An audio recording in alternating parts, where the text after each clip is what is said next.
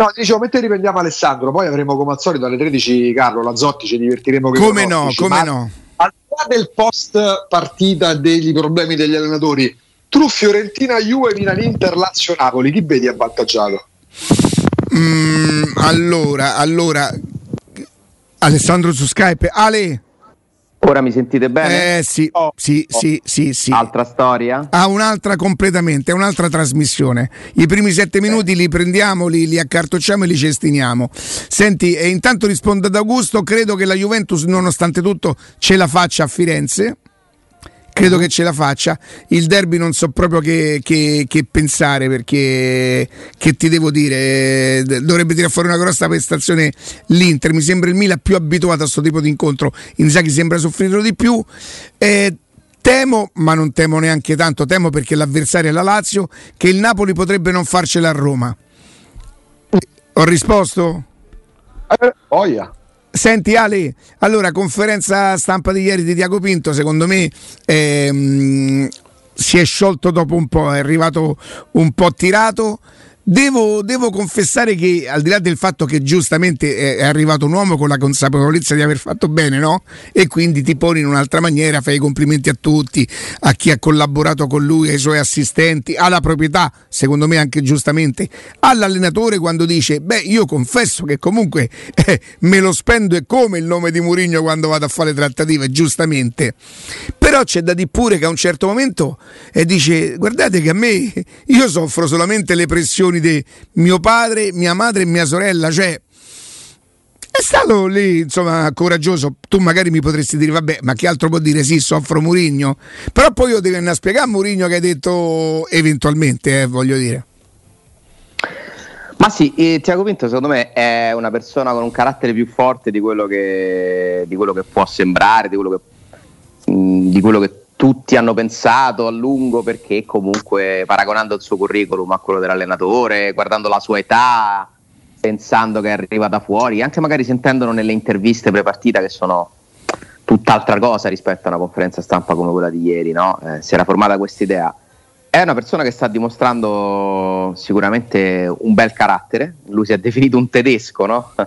nelle trattative parlando de, della questione frattesi è, anche una persona molto orgogliosa del suo lavoro, ma questo lo sono, lo sono tutti quelli che fanno quel mestiere lì. Mm, comincio ad averne conosciuti diversi eh, ed è un lavoro che ti mette costantemente in copertina, in discussione e, e quindi poi sai, mm, ognuno ha il suo modo di reagire, eh, io non so poi davvero, non essendo lo psicanalista di Diaco Pirco, non so se dire non accuso le pressioni è il modo per liberarsene perché in realtà forse sì, forse. O se è davvero così io spero per lui che sia così. Eh, però insomma a me è una persona una persona che piace al di là del io mh, mm, spesso magari commetto anche l'errore di valutare le persone eh, e non i professionisti eh, nel calcio.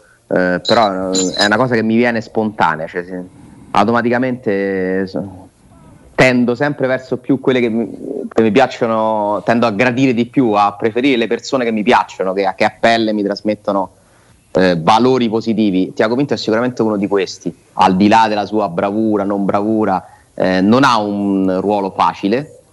Non ha un ruolo facile, però diciamo pure che sta lavorando in una Roma che funziona bene, che è apprezzata, e, e quindi c'ha pure il lavoro più facile per certi versi rispetto ad altri. Eh. È Insomma, sicuramente sta... un uomo e un professionista cresciuto negli ultimi due anni, voglio dire, e questo Senza probabilmente dubbio. lo deve anche, se non proprio a Murigno, al dover lavorare con un personaggio come Murigno. Cioè io mi immagino che lui non soffre le pressioni, ok, ma io mi immagino che quando Murigno non è contento a Trigoria mi sa che so giornate del cavolo, eh. Assolutamente sì, e noi abbiamo un piccolo assaggio di questo guardando le differenze di Mourinho quando parla nel, nel post partita che sono andati bene o che sono andati male, sono quasi sì. due persone diverse. Eh, Mourinho è uno che avendo insomma la, quasi l'ossessione della vittoria e per fortuna sta trasmettendo qualcosa di questo, non ancora tutto, alla squadra.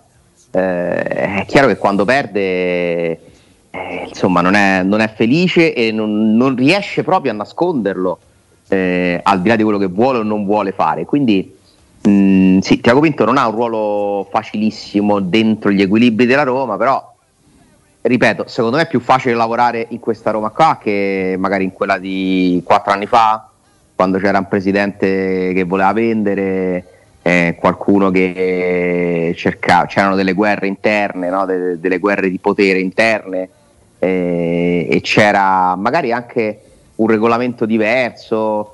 Eh, insomma, sono, sono, le epoche sono, sono quasi imparagonabili. Eh, è inutile dire chi è più bravo, questo, quello, io ho fatto questo, io ho fatto quello. Bisogna sempre vedere che cosa devi affrontare di anno in anno. Secondo me il lavoro che ha dovuto affrontare Diaco Pinto lo sta affrontando molto bene. Questo Ale, non c'è dubbio. Ale, c'è però proprio per natura umana un pregiudizio negativo che è tipico italiano secondo me, no? perché mh, mm, Tiago Pinto arriva dopo, a parte Petrachi, il periodo corto dei Petrachi, arriva dopo uh, risultati comunque nel complesso negativi, giudicati negativi, mettiamola così, di un altro direttore sportivo molto più famoso di lui, straniero. In Italia non passa lo straniero, non è soltanto uno splendido striscione da curva sud di tanti anni fa, una frase comunque da citazione, non passa lo straniero, sta nel pregiudizio come a dire ecco, poi deve venire questo dal Portogallo a insegnarci come si lavora. Cioè, io ci vedo pure questo, eh, è anche umano da parte sua. E a Roma forse ancora di più. Ancora di più e è umano poi al cospetto di risultati che premiano comunque il suo lavoro, al di là del contesto più facile o meno facile, perché, perché Tiago Pinto negli ultimi mesi soprattutto, ma quante se ne è sentite dire? A maggior ragione perché si è vissuto l'eterno, conf- chiamiamolo confronto con Murigno cioè, è sempre stato l'anello debole nell'immaginario collettivo, no? È come il discorso che abbiamo fatto su Felix e capì, ha, ha raso al suolo definitivamente Murigno. È facile ostentare di essere a Roma quando c'è da mettere in mezzo Felix, diventa più complicato quando c'è da mettere in mezzo altri giocatori, perché se il fallo a Vainaldum avesse fatto Matic, Pellegrini, Zaniolo o Smalling, nessuno si sarebbe comportato con loro come si sono comportati con Felix. Ma senza dubbio, eh, il pregiudizio purtroppo esiste, eh, noi culturalmente su certe cose siamo messi veramente tanto male, eh? Malissimo. tanto tanto tanto male, eh, il che non vuol dire che eh, la cosa giusta sia l'estremo opposto, cioè diventare esterofili, dire che tutto certo che no. qui, però questa, questa arroganza di pensare che noi siamo più bravi a fare tutto e gli altri non capiscono niente eh, nel frattempo gli altri stanno 40 anni avanti in certi casi e noi siamo felici di, di, di continuare ad avere certi problemi. No? Una via di mezzo, intelligenza, l'apertura mentale che manca spesso eh, è un grande freno che, che c'è, ma, ma non, insomma, questo è un discorso molto più ampio della Roma, de, del calcio, è proprio una, una questione di cultura. Eh, però Tiago Pinto a me sembra una persona che sta funzionando perché che eh, quando tu hai un allenatore come Mourinho e, e, una proprietà di questo tipo c'è bisogno di un completamento, no? Uh, è la persona che si è incastrata nel modo giusto. Guarda anche, insomma, lo nominiamo spesso come metro di paragone perché è un'altra persona che sicuramente, almeno io stimo, insomma, so che anche Riccardo stima, che è sì. Ricky Massara. Sì. Eh, anche Ricky Massara ha trovato la perfetta collocazione al Milan. Mm, perché sta funzionando lì? Perché lì serve lui a Roma probabilmente serve Tiago Pinto. Cioè serve un dirigente così, perché Righi Massara con Murigno per me non sarebbe una coppia perfetta. Mm. Perché Murigno è uno che conosce un certo tipo di calcio e vuole allenare un certo tipo di giocatori. E, e, e, si sente a suo agio in un certo tipo di progetto che è molto più simile a quello che sta facendo la Roma di quello che sta facendo il Milan. Eh, a Ricky Massara, se, se, vuoi sfruttarlo, devi dargli carta bianca su andare a prendere dei giocatori meno conosciuti, fare investimenti più giovani e anche magari quindi a quel punto dover vendere. Poi dopo parleremo bene de, de, de, delle nuove regole, nuovi paletti che, che ci sono della UEFA. Però eh, quindi per questo Pinto io credo che in questo momento insomma, stia raccogliendo anche tanti consensi. Questo signore insomma, che arriva tra un po' di scetticismo, anche un po' di ostracismo, eh, adesso se è anche all'interno promosso, anche e soprattutto all'interno verissimo perché poi le cose ce le dimentichiamo ma insomma lui quando arriva non, non trova di certo il, il benvenuto. Sai Alessandro che cosa penso, eh, che, ma non ho nessuna intenzione di infilarmi dentro questa storia. Quando pensiamo a, mm, agli anni bui della gestione precedente, no? Noi eh, in automatico, non tanto noi, ma la gente in automatico, Pallotta, Baldissoni, eh. la gente non, non, sa che c'è stato, non sa, non ricorda l'intermezzo, l'intermezzo della Roma di Fienga. La Roma non sa, la gente non sa che, o meglio, non ricorda che c'è stato l'intermezzo di Fienga, che secondo me tante delle cose che non sono andate benissimo nella Roma dipendono da quella gestione là. Però vabbè. Sai, quella è la, la, gestione degli ultimi anni. Quando sì, dove però Pallotta è compartecipa, attenzione, eh, eh perché è Pallotta che ce lo mette eh, ci mancherebbe pure. Mm, si è a quel punto disamorato, forse disamorato non è giusto, insomma, era, non ha la Roma, di, la Roma di Pallotta finisce nel, la notte di Roma-Liverpool, secondo me. Cioè, da lì poi tutto quello che è successo dopo sì. Roma-Liverpool io comunque la, la, metto come notte positiva perché stai giocando una semifinale di Champions League eh, non so quando ti recapiterà, speriamo l'anno prossimo, ma purtroppo era la prima volta che succedeva da quando si chiama Champions League, da lì, tutto quello che è successo dopo, da lì in poi è, era meglio se non accadeva, insomma, sono stati anni negativi, però ti posso dire pure che se ne parla fin troppo, nel senso è sempre un continuo confronto col passato, cioè io credo che insomma è arrivato pure il momento di chiudere definitivamente una, una pagina, basta, cioè... È, Ora sono, c'è una nuova Roma da due anni e mezzo? No, due anni e, e un mese in realtà ufficialmente. Eh, però è, è, giusto guardare avanti e, e capire no, quali sono magari le cose da migliorare. Tiago Pinto si è inserito molto bene, ha trovato un percorso in salita, come detto tu è sicuramente cresciuto e, quindi credo che rappresenti anche un elemento importante, forse sottovalutato, dentro la Roma che adesso sta raccogliendo anche dei consensi fuori, perché tutta Italia sta dicendo che la Roma ha fatto il mercato migliore possibile.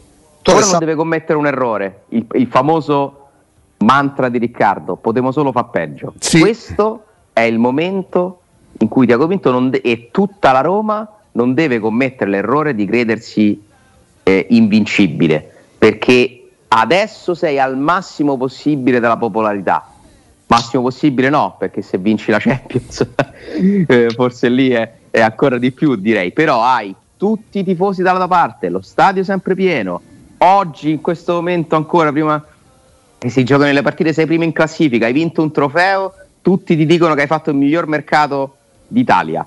Guardate che è un punto altissimo questo, eh? oggi eh, mentre, mentre, stiamo parlando. E ora non devi commettere l'errore di pensare di essere arrivato, che hai capito tutto, che hai fatto tutto giusto.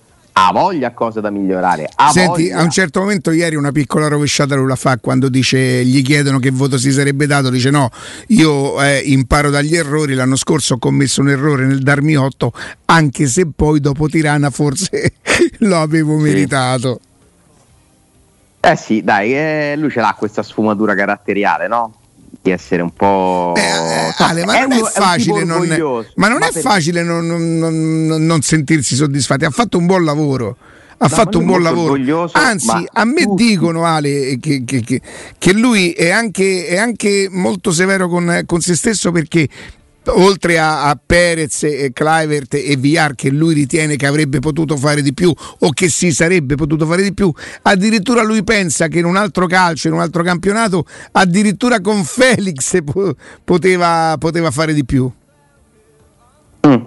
E io lì ho, ho, ho, qualche dubbio, francamente, però se lo dice lui lo sa meglio di me sicuramente eh, ma è giusto, è giusto che non sia soddisfatto, è importante che non sia soddisfatto perché è nel momento in cui ti siedi è nel momento in cui sbagli, no?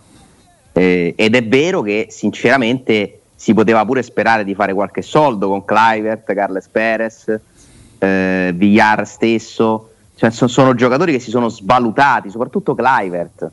Eh, è uno che insomma ha pure accettato di andare a giocare in vari campionati e lo capisco che non sia soddisfatto da quel punto di vista quindi, mercato promosso, si poteva fare meglio? Secondo me sì, sempre si può fare meglio. Ma questo non vuol dire criticare, vuol dire essere costruttivi, no? Puntare all'eccellenza, puntare al massimo. Ed è quello che bisogna sempre fare in ogni campo. Come quando se tu dopo che vinci una partita che, pensi che hai risolto tutto. No, assolutamente no. Murigno ti diceva sì abbiamo vinto 6 partite ma non abbiamo vinte 60, no? 5 non abbiamo vinte 50, giusto, giusto perché è proprio, è proprio lì il momento in cui tu cresci di mentalità e quindi io mi auguro che lui insomma, abbia veramente la voglia ancora di migliorarsi, ma sono convinto insomma, che, poi, che poi ce l'ha perché è una persona in gamba. Io su questo al di là piace, non piace, ce ne sono di migliori, di peggiori, meglio i romani, meglio gli italiani. A me lui sembra una persona a prescindere in gamba e quindi le persone in gamba sono quelle che servono nel calcio, quindi nella Roma, perché, perché guardate che nel calcio di professionalità ce n'è molta, molta poca a tanti livelli. Eh più ci vai dentro, più scavi, più studi e più capisci quanto dietro la facciata ci sia a volte poco, poco, poco, eh? poco, poco di sostanzioso. Senti Alessandro, secondo te tra le righe qualche sassolino se l'è tolto? Eh beh, insomma, ne abbiamo, ne abbiamo citati vari di, di passaggi, è stato divertente l'incursione di Murigno eh, che, che, giusto perché eh, Emanuele Zotti era seduto vicino alla porta ha potuto vedere che era lui perché non si capiva neanche stando lì che era Murigno eh, che, ha, fatto quella, quella battuta no? imitando quello che lui stava dicendo in falsetta aperto e chiuso la porta eh, ah tra l'altro indovinate che gli ha chiesto alla fine della conferenza che cosa? Quant'è la percentuale del Bua? e ha, ottenu- ha ottenuto la risposta? Ce l'ha fa- quindi ha dormito stanotte?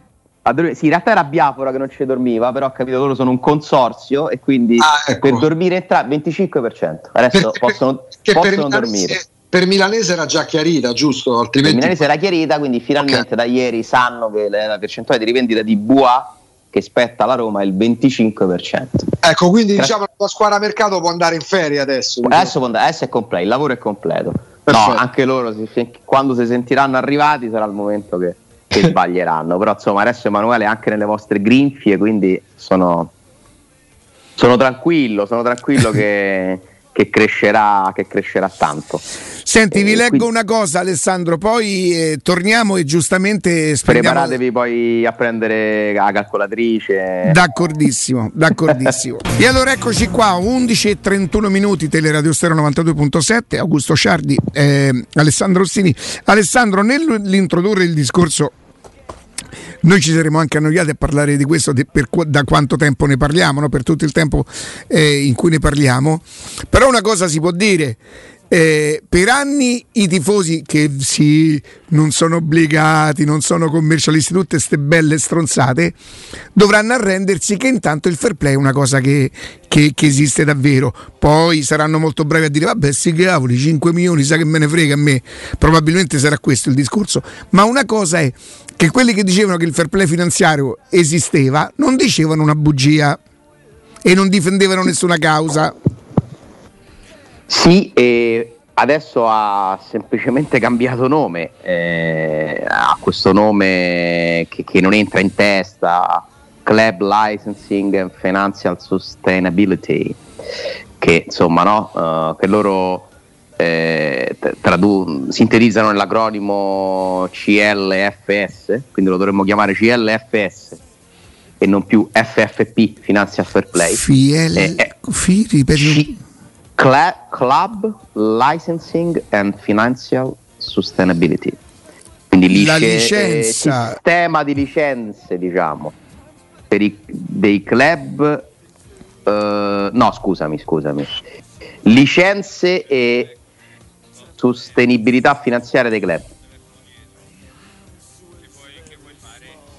Più o meno. Vabbè, Anche se licensing si può tradurre forse in un altro modo, eh? Perché sì, è licenza in realtà, però vabbè, insomma, si intende eh, il sistema di, di norme, eh, di principi che devi rispettare soprattutto per ottenere la licenza a giocare alle coppe. Ti hanno voluto cambiare nome, hanno cercato di cambiarne un po' la filosofia, eh, è stato riscritto, eh, era già stato annunciato e introdotto, però c'era da sanare un, progre- un pregresso perché si sta chiudendo un'epoca, quella del fair play finanziario, eh, che si chiude praticamente con l'era Covid. Quindi fammi capire una cosa Alessandro, l'UEFA non interviene sulla gestione fridkiniana ma interviene sul pregresso? No. 2018-2022? Esatto. eh, però allora arrivano nel 2020. È esattamente, è esattamente a metà tra allora, qualcosa ha prodotto l'ultima parte di gestione precedente qualcosa l'ha prodotta la nuova gestione. Esatto, e in mezzo c'è stato il Covid, quindi un bel disastro, nel senso che eh, la Roma aveva dei grossi problemi perché il piano tecnico di Monci eh, era saltato, quindi si è ritrovata fuori dalla Champions con dei costi molto alti, giocatori che non era più facile vendere come era facile vendere quelli presi da Sabatini eh, e quindi dei numeri molto negativi. Eh, arriva una nuova proprietà, che ovviamente non si può presentare e, e vendere, ma cerca no, di rilanciare la Roma per tornare in Champions e quindi fa determinate scelte e, e si ritrova senza i ricavi del botteghino e di tutta un'altra serie di, eh, di settori che sono stati azzerati per due anni dal Covid. Quindi questo ha inciso tantissimo nella, poi nelle decisioni della UEFA, eh, che prima ha rinviato di un anno il controllo eh, e poi scrivono proprio insomma, io l'ho dovuto leggere tre volte ieri il settlement agreement che ha firmato la Roma, che poi tra l'altro è stato pubblicato non il settlement agreement che rimane segreto tra le parti, ma un summary, un, una sintesi dei vari punti che Roma e Inter, che a differenza degli, degli altri sei club hanno firmato un piano quadriennale e non triennale, hanno accettato frutto di una trattativa e loro scrivono proprio che le misure sarebbero state più severe se non ci fosse stata la pandemia e che quindi questo è stato preso in considerazione. Prendiamo il caso della Roma, ha chiuso due bilanci con una perdita quasi di 200 milioni, eh, un po' meno per, per la UEFA, e ta- è, è, tanto, tanto, tanto eh, al di fuori di quelli che erano i vecchi parametri e, e, pe, e, per questo sostanzialmente secondo me paga anche poco perché oggi paga 5 milioni di premi che verranno trattenuti da questa Europa League e gli altri 30 milioni di multa sono congelati. Cioè le, verranno sottratti alla Roma fino a un massimo di altri 30 milioni se non rispetterà i prossimi par- paletti. Ma la notizia secondo me tra le righe che poi dovrà essere confermata dai fatti è che non è che la Roma ha fatto questo patteggiamento per dire vabbè intanto ci prendiamo sta multa, continuiamo a fare come ci pare, eh, poi ce la vediamo. No, Li ha fatti per no. rispettarli. Ma la Roma vuole rispettare il nuovo sistema che continuiamo a chiamare fair play finanziario per comodità. Eh, e io esattamente vuole... come qualche anno fa sarò particolarmente contento se la Roma riuscirà a far bene rispettando i parametri del... Poi mi dispiacerà se non lo faranno tutte, se ci sarà eh, una disparità, se per esempio che poi non è che la Roma competa con loro, ma se City, Paris Saint Germain, vorrei che l'UEFA fosse credibile, insomma che desse eh, un'impronta importante di, di, di, equità e sarei molto contento se la Roma riuscisse a far bene pur rispettando quei parametri là. Ed è finalmente arrivata una risposta che io veramente attendevo da, da tanto tempo perché sai che è un argomento che mi interessa particolarmente, mi sono appassionato eh, mi incuriosisce e, ed è un qualcosa di cui si parla forse troppo poco perché è complesso, però esiste. Eh, la mia domanda era che ti farà la UEFA ora che sei andato fuori di così tanto? E, secondo me è stata insomma, una bella trattativa quella della Roma, perché ottenere questo, questa sanzione a me sembra un ottimo risultato Senti Alessandro, eh, soprattutto se è stato il presidente, il proprietario, il presidente, a, come sembrerebbe, a scriverla proprio insieme all'UEFA, no? Il presidente della Roma fa parte del board dell'ECA, che è appunto l'associazione, è come se fosse la Lega Calcio dei club europei. E, e la UEFA è come se fosse la FIGC, per sì, far capire, no? La federazione. Lui, esatto, eh, la UEFA è la Confederazione Europea, l'ECA è eh, la Lega delle Leghe, no? Eh, la industria del calcio europeo, dai. Esattamente. Fritkin è, è entrato lì e l'ECA ha partecipato alla scrittura di questo nuovo fair play finanziario insieme alla UEFA.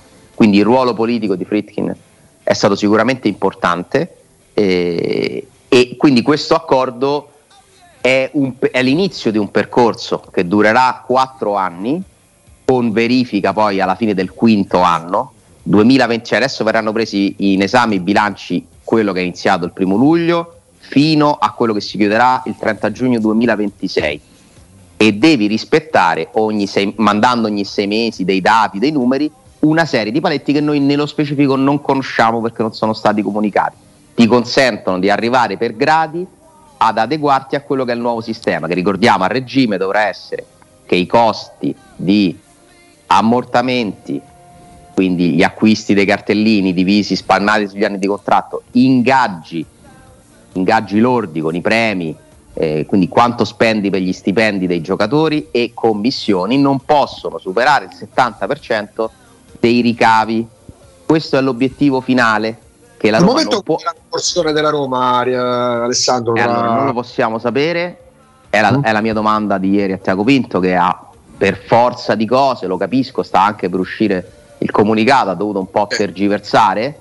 E non è tra l'altro il suo, il suo no? nel senso che non è una chiaro. lui deve fare, deve seguire delle istruzioni per raggiungere dei risultati che gli chiede la società. Però Ok. intanto Tiago Pinto è orgoglioso di aver abbassato il monte ingaggi rispetto a quando è arrivato. Tiago Pinto è arrivato a gennaio del 2021 e quella rosa lì, con quei contratti lì in essere in quel momento, in questa stagione, parliamo solo di rosa di calciatori, sarebbe Ok. costata 126 milioni di euro lordi. Cioè la Ora- Roma, quella Roma là, con Pastore, Pedro, Zonzi, eh, Geco, eh, quelli lì, chi aveva il contratto per questa attuale stagione, eh, c'era un monte ingaggi di 126 milioni di euro. Adesso, adesso è 105 secondo i Ok. calcoli che ha insomma, fatto la Roma. Parliamo Sì. solo di giocatori di prima Ok. squadra, quindi non è il costo dei tesserati che noi troviamo a bilancio perché lì ci devi mettere gli allenatori a cominciare da Sì, sì, Mourinho, sì. le giovanili, la squadra fe- le squadre femminili, tutta la pensate quanti allenatori c'ha la Roma. Quindi intanto si è fatto un bel lavoro. Eh, però ancora non basta, non sei ancora in linea, altrimenti non dovevi firmare un settlement agreement, non ti sei allineato a quei parametri, non lo puoi fare dall'oggi al domani e quindi la Roma ha ottenuto questo patteggiamento. La- qual è la sanzione più importante? Lasciamo perdere i 5 milioni che poi magari diventano 35, speriamo di no.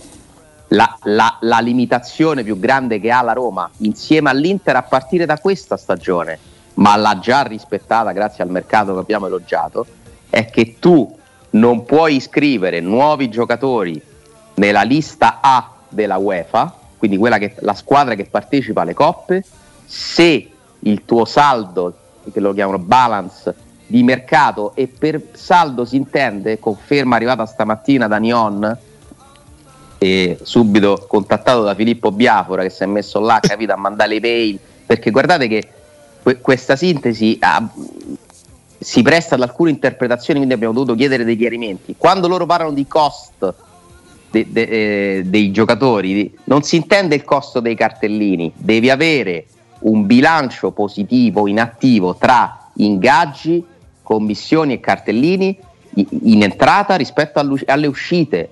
Quindi non è che basterà comprare solo giocatori a parametro zero e Esatto. se poi gli dai 20 milioni di ingaggio, il balance, il bilancio diventa negativo. Quindi attenzione che una limitazione già c'è e, si e ci spiega perché la Roma ha fatto questo tipo di mercato.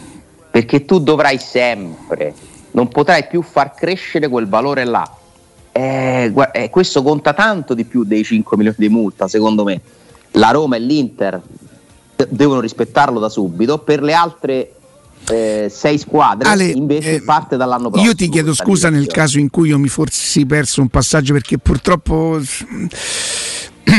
mi interessa il discorso ma non, non mi è così facile. Vai, vai con le domande. L'anno prossimo Sì, la Roma dovrà costare il 90% di quello che avrà incassato? allora, tutte le squadre che partecipano alle coppe l'anno prossimo, perché parte l'anno prossimo, questa è una fase di transizione tra i due fair play, diciamo, tutte le squadre che partecipano alle coppe non possono spendere per cartellini, commissioni e ingaggi più del 90% di quanto ricavano. Questo è chi non, non fa, c'entra niente il costo, il cost, i costi gestionali non c'entrano.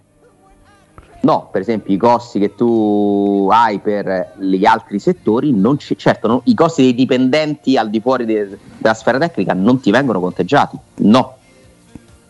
Se tu non sei nel 90%... Allora, supponiamo che la, Roma, che la Roma incassi l'anno prossimo tra sponsor, non lo so, i ricavi della Roma, non i guadagni eventuali, tanti guadagni stanno, i ricavi 200 milioni, ok? Sì, la Roma potrà spendere tra ingaggi ai giocatori, commissioni ai procuratori e, e, e cartellini, quindi acquisto dei giocatori, 180 Cent- milioni? 180 milioni, però siccome la Roma ha firmato un settlement agreement, eh, purtroppo è, arg- è, molto complesso Riccardo mettere ordine, siccome la Roma ha firmato un settlement agreement, noi dovremmo sapere, e questo non è stato comunicato, qual è l'obiettivo per l'anno prossimo della Roma perché la Roma ora è fuori dal sistema generale, ma è dentro un accordo particolare, perché siccome tu sei molto lontano da quella cifra in partenza, la UEFA ti consente di rientrare con degli, degli scalini, no? Sei molto lontano perché spendi tanto o perché incassi poco?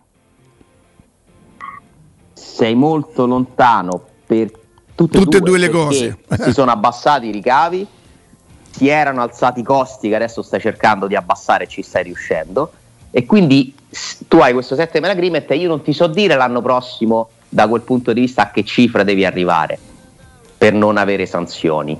Chi andrà sopra il no a parte che c'è anche una soglia di tolleranza eh, fino a un massimo di che 60... questo 90 poi scenderà a 70 quando? L'anno dopo?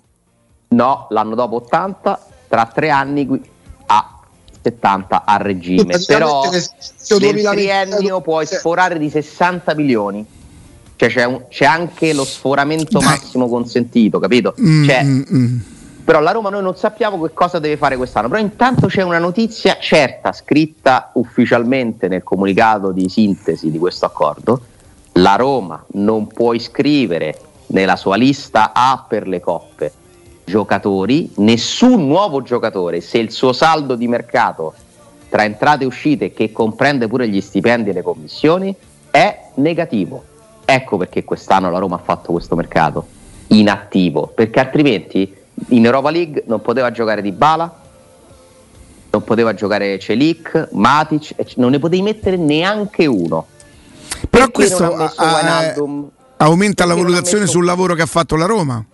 Assolutamente, perché la Roma l'ha fatto già sapendo qual era la sua limitazione che ci è stata comunicata ieri. Quindi ieri Questa quando. Tiago Pinto risponde no, il discorso è complesso, non si può fare così, lui già sa tutto.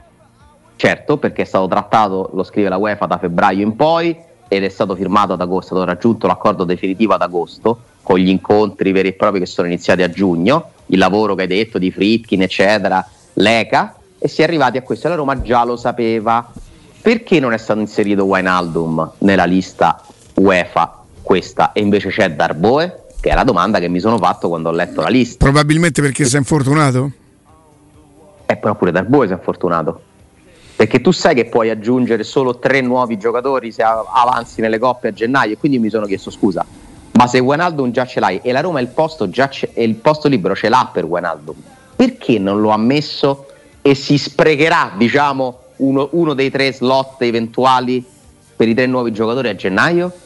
Perché in questo modo lo stipendio di Wijnaldum, l'operazione Wijnaldum per questi primi sei mesi, la UEFA non te la conta. Non la tiene in considerazione. Ti cioè. risparmi sei mesi, è come se per la UEFA Wijnaldum, se la Roma avanzerà, lo ha comprato a gennaio. E questo è un altro vantaggio. E no? quindi lo potrà inserire a gennaio? Lo potrà inserire a gennaio, però sei mesi di costi di Wijnaldum la UEFA non te li conta non verranno calcolati nel momento in cui ci sarà il monitoraggio che è previsto quanto ogni sei mesi, giusto? Ale? Ogni sei mesi devi mandare, sì, tipo, eh. Eh, sì, sì, sì, è così. Eh, questa è una mossa intelligente. Eh, lo chiedo a entrambi perché volendo insomma, che la Roma conoscesse a quello che stava andando incontro lo si vince da, da, dal comunicato e dal mercato che ha fatto la Roma. La Roma avrebbe potuto anche far capire all'opinione pubblica attraverso le testate giornalistiche come avrebbe potuto o dovuto operare sul mercato.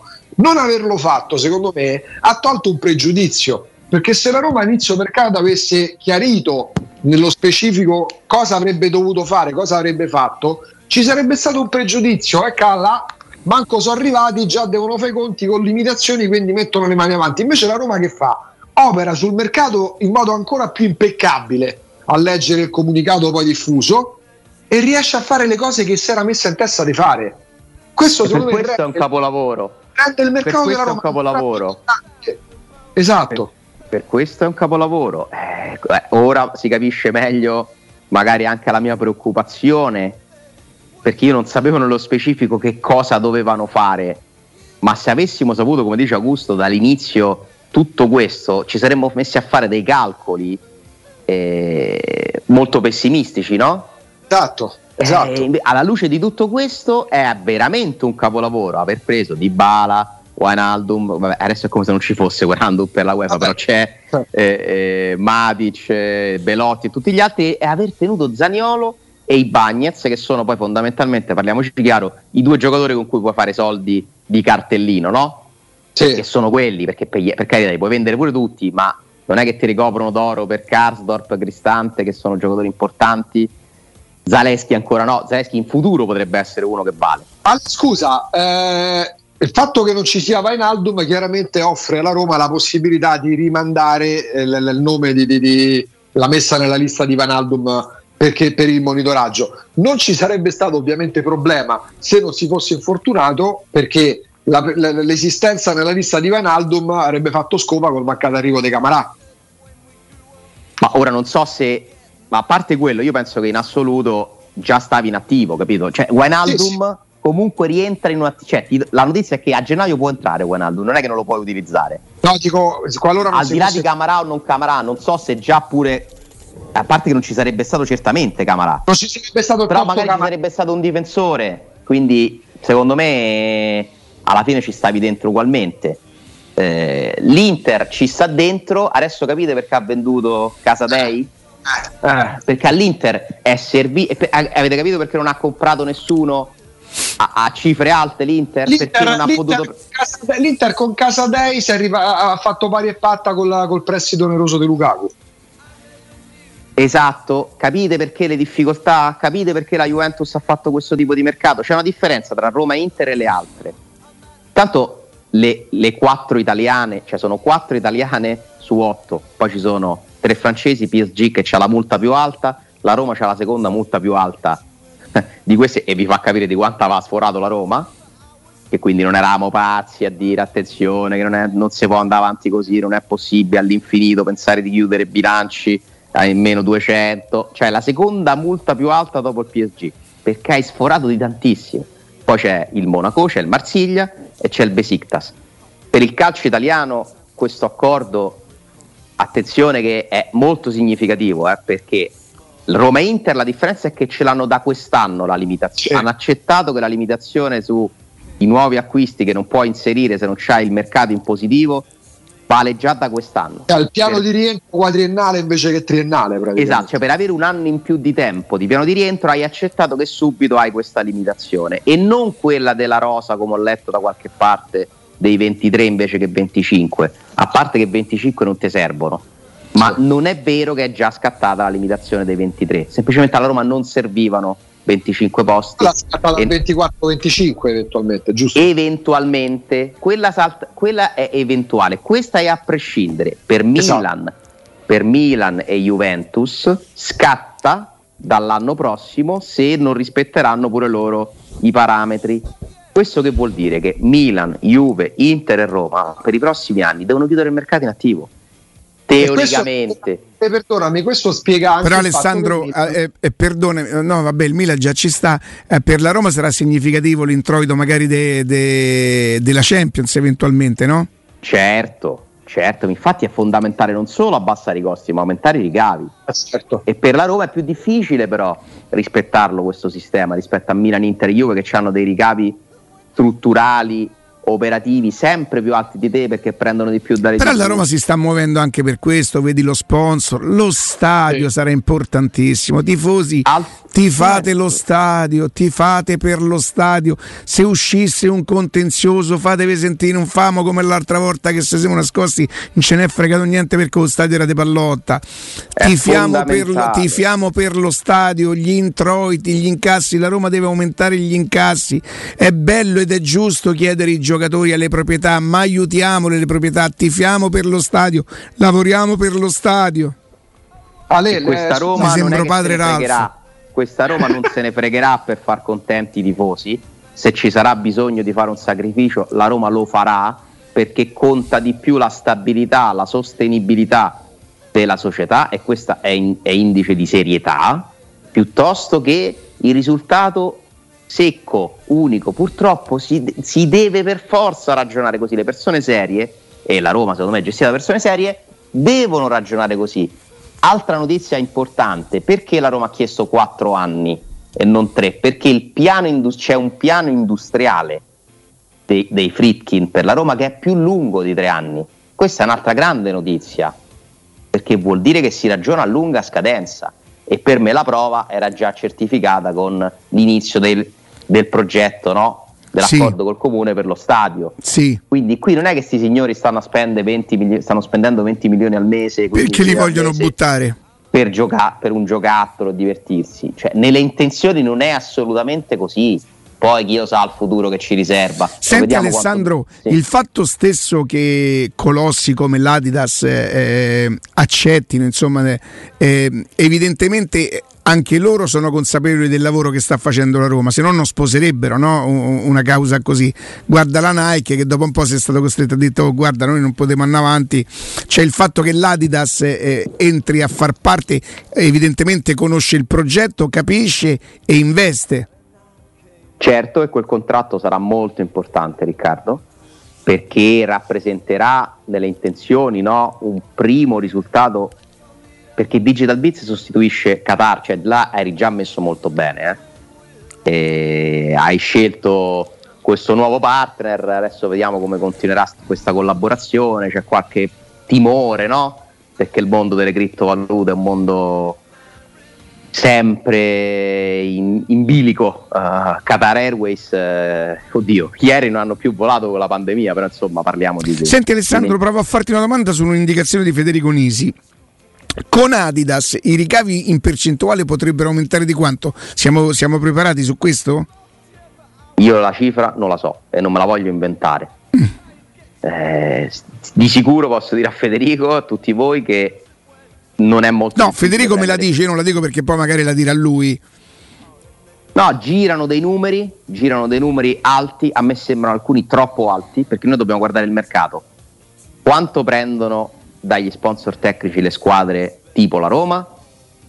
Se la Roma prenderà 20 milioni all'anno per dire, cioè avrà fatto un accordo storico. Cioè, a quel punto inciderebbe intorno al 10%?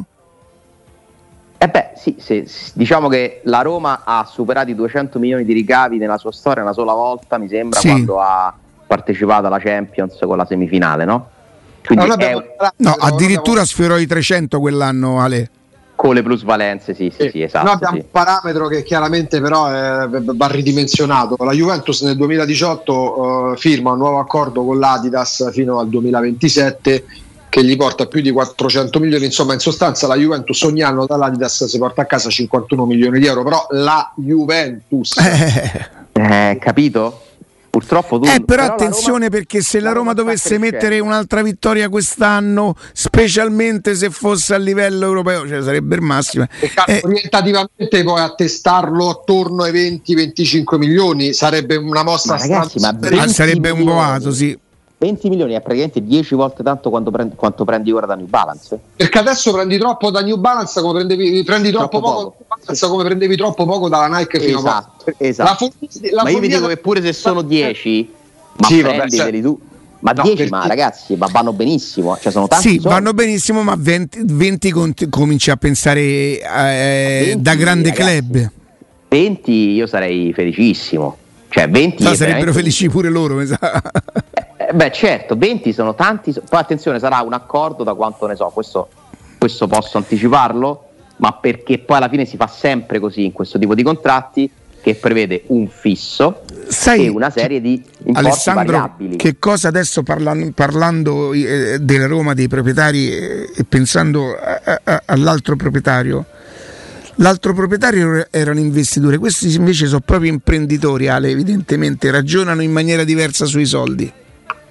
Certo, con una grandissima differenza che adesso chi, i proprietari della Roma devono investire e decidere come spendere i loro soldi. Sì. In precedenza era un consorzio guidato da Pallotta che doveva investire non solo i suoi soldi ma anche i soldi di altri e questo fa tanto la differenza eh, sì. nella gestione Comunque, di, di, una società. il discorso dello sponsor tecnico anche meno di 20 milioni perché davanti ho la lista degli introiti dei club dell'anno scorso in Serie A se la Juventus ha fatto un rinnovo monstre ma anche perché? Perché la Juventus in casa aveva Cristiano Ronaldo che era costretto a vestire Adidas da testimonial Nike, quindi conta pure quello eh, perché l'Adidas riusciva a mettere addosso a Cristiano Ronaldo che è testimonial della Nike la roba griffata Adidas e la Juve rinnova il contratto a 51 milioni di euro il Milan che da un paio di anni c'ha la Puma prende 12 milioni di euro la, l'Inter che dal 98 da 25 anni c'ha la Nike prende 12 milioni di euro dalla Nike quindi considerando i bacini d'utenza non è che a Roma cioè, se a Roma ne prende 20 ragazzi fa un miracolo eh? sarebbe un miracolo, cioè, cioè, poi magari, però mh, difficile immaginare che la Roma sottoscriva un accordo con l'Adidas da 40 da 35 milioni, eh? cioè per dire, poi magari, ma, ma, magari fossero 50, però contano pure, conta proprio il mercato italiano, al di là della squadra nello specifico, a meno che non sia la squadra che tutti gli anni arriva in finale di Champions, conta il mercato italiano, conta la PIL del campionato italiano che sarà sempre inferiore a quello inglese, tanto per citarne uno però venderti adesso, tu vendi diciamo ad Adidas la Roma di Mourinho, di Bala, certo. Ebram, Zaniolo, Pellegrini, questo ha un valore. È un'altra a cosa. New Balance è stata venduta a Roma per carità di Geco, già c'era Pellegrini, eh, aiutatemi voi di Smalling che c'è ok, ma questa è una Roma che ha anche vinto e sì. ha mostrato al mondo che cosa vuol dire abbinare un successo come immagine a questa città che ha una forza unica, secondo me, di celebrare le cose positive. Purtroppo questa forza poi ti si ritorce conto quando le cose vanno male, ma siccome mi sembra che sia un momento ormai anche solido di, di positività, diceva una cosa secondo me molto interessante che, che ravvedo pure io, eh, Riccardo Trevisani, l'altra mattina con voi, era allo stadio, raccontava no, per Roma Monza e ha percepito che rispetto al passato anche gli infortuni vengono allo stadio proprio sopportati meglio. Cioè, prima ci, saremmo tutti a calla. No, indubbiamente, indubbiamente, È indubbiamente. vero, cioè anche le cose, anche lo stesso Wainaldum, che è stata una mazzata clamorosa, clamorosa, perché quella sera veramente ci è mancata la parola a tutti, perché non c'entrava niente questa cosa qua però secondo me tutto sommato è stata digerita anche abbastanza in fretta. La Roma poi prende pure un altro giocatore, adesso lo scopriremo, questo giocatore che potrà dare una mano e quindi si va avanti. Cioè, tu oggi vai Alessandro, a che ora è oggi? Parla. Queste sono informazioni che insomma che attengono sì. che atten- eh, vabbè. e la prima repubblica la prima, è sempre più vicina la prima repubblica è sempre dietro l'angolo ries- allora, vado così se riesco vado Mamma mia! Mamma mia! Mi posso intristire in chiusura? Vai. Sì. Sapete quanto l'Adidas dà ogni anno al Manchester United? E eh vabbè, dai, su 100 o- 87 milioni di euro l'anno. Eh, ho capito. Vabbè, ma quelli sono mercati. Vabbè, il Manchester United è la squadra con più tifosi al mondo, praticamente. Ma tu pensa, tu pensa, io non farò in tempo, quando tra qualche anno diremo la Roma ha raggiunto lo United, eh, prende dall'Adidas, da, dall'Adidas o da Nike da chi sarà, tanti soldi quanto? Pensa che, che bello. Possibile. Questo, questo, è il mio sogno, oltre alle vittorie, perché poi magari ci arrivi con le vittorie, ma che la Roma, mh, mm, io non so, cioè, per diventare un grande club eh, ci si arriva solamente le, con le vittorie? Probabilmente sì, sono quelle che ti rendono un grande club. A quei livelli, a quei livelli le italiane non ci arriveranno mai. Ma dal Manchester City. perché ha speso, speso, speso, ma se non cominciava a vincere le Premier, quanto sarebbe durato? Adesso il Manchester City ha sorpassato il Manchester United come diciamo importanza reale nel calcio. Tu dici non Ale? come numero di Beh, secondo me allora, non come storia, numero di tifosi, ma tu guarda, se tu prendi un arco di 20 anni, magari se resterà questo Manchester City per 20 anni, ora dura da parecchio, eh? secondo me, guarda che vedi un, una rimonta clamorosa perché nascono nuovi tifosi. Sì, però, però il blasone, il blasone eh. Eh, ho capito, però non è che finisce la storia del, perché il blasone ce l'avevano pure delle squadre che ora non ce l'hanno più, cioè il Nottingham sì, Forest. Allora, io se penso allo United penso a, a, un grande club che da qualche anno è caduto tra virgolette in disgrazia perché comunque poi con Mourinho ha vinto un'altra coppa tre anni fa quando è stato eh. però non è che eh, il Manchester United è cancellato dalle grandi del calcio assolutamente no cioè, i nobili decaduti rimangono sempre conti principi sempre no. eh, capito? guardate che soldi, I soldi dello sponsor tecnico um, sono, sono, una bella cartina al tornasole. Quello che dice eh, Alessandro si, si, si, evidenzia in un altro dato. Prima abbiamo detto i soldi che prende dall'Adidas il Manchester United, 87 milioni. La Puma, che non è un gigante, per quanto sia un colosso gigantesca come l'Adidas e la Nike, eh, anzi erano fratelli alle origini i capi della Puma e dell'Adidas. E la Puma per 10 anni alla City da 650 milioni, 65 milioni l'anno per le magliette tutto quello che poi... Eh, il, City ha scalato le classifiche, eh? ha tantissimi tifosi. La gente tifa per chi vince, eh, c'è poco da fare. Eh, il City vince, se continua a vincere, a vincere, a vincere, guadagna sempre più tifosi. Manchester United non vince più. Eh, adesso è chiaro che il sorpasso non c'è stato, ma, ma se questa essere. tendenza dura 20 anni, eh, mica lo so, eh. È sempre una squadra di Manchester Re. Abbiamo cioè, sforato, eh, ragazzi. Scusate. No, no, è che sei arrivato bene in ritardo oggi, eh. Aia. Mica per colpa mia. Eh no, per colpa nostra, non ci rispondevi al telefono. Ma mica è vero, io ho risposto e non vi sentivo. che bugiardo, che prima no, no, Repubblica. questa è la realtà, può testimoniarlo l'uomo dei biglietti. ma non è vero perché mi diceva non mi risponde. Ma non è vero, io non ho le prove, ma io facevo rispondere. E se non hai le prove... Ciao eh, Ale. Vabbè, questo è il mondo in cui conta ciò che sembra e non ciò che è. Bravissimo. E viva eh, la prima Repubblica. Non vo' risposta. Senti, dimmi non una cosa. Eh, Zagnolo che canta al concerto di De Gregori? Ci sentiamo lunedì. Ciao, grazie.